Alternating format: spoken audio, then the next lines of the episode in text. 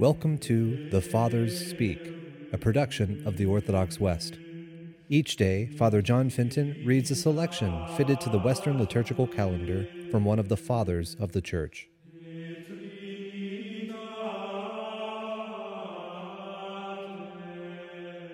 On this feast of our Lord Jesus Christ the King, which is celebrated on the last Sunday of October, let us listen to a portion of a homily by our Father among the Saints, Augustine.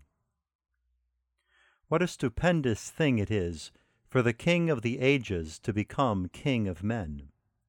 For Christ did not become King of Israel to exact tribute, to equip armies with swords, nor subdue visible foes.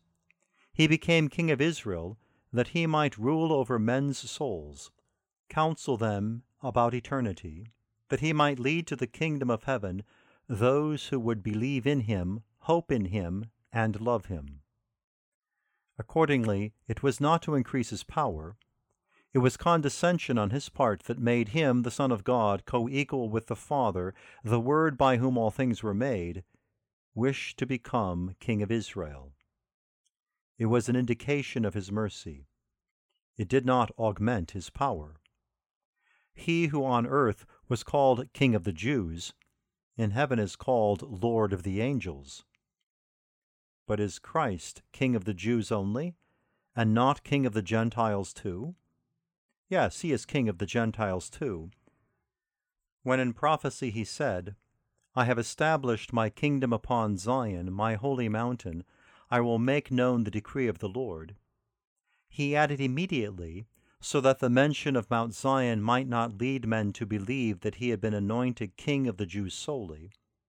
The Lord has said to me, Thou art my son, this day have I begotten thee. Ask of me, and I will give thee the Gentiles for thine inheritance, and the ends of the earth for thy possession. Jesus answered, My kingdom is not of this world. If my kingdom were of this world, my followers would have fought that I might not be delivered to the Jews. But as it is, my kingdom is not from here.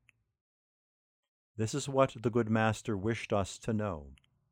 First, we had to learn how vain was the notion of his kingdom, which had been current among all men, both Jews and Gentiles, and which Pilate had heard from them. As if he deserved to be condemned to death because he had aspired to an unlawful kingdom, or because reigning monarchs are apt to be jealous of those who are likely to reign in their stead, or as if, for example, there was need to beware lest his kingdom should be hostile either to the Romans or to the Jews.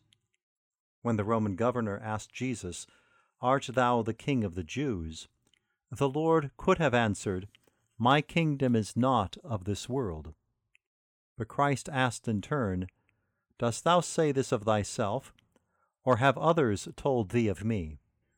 For he wished to show from Pilate's answer that he, Jesus, had been charged with this as a crime before Pilate by the Jews.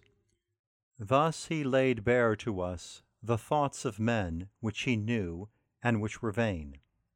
After the reply of Pilate, Jesus replied to them, both to Jews and Gentiles, more fittingly and more opportunely My kingdom is not of this world.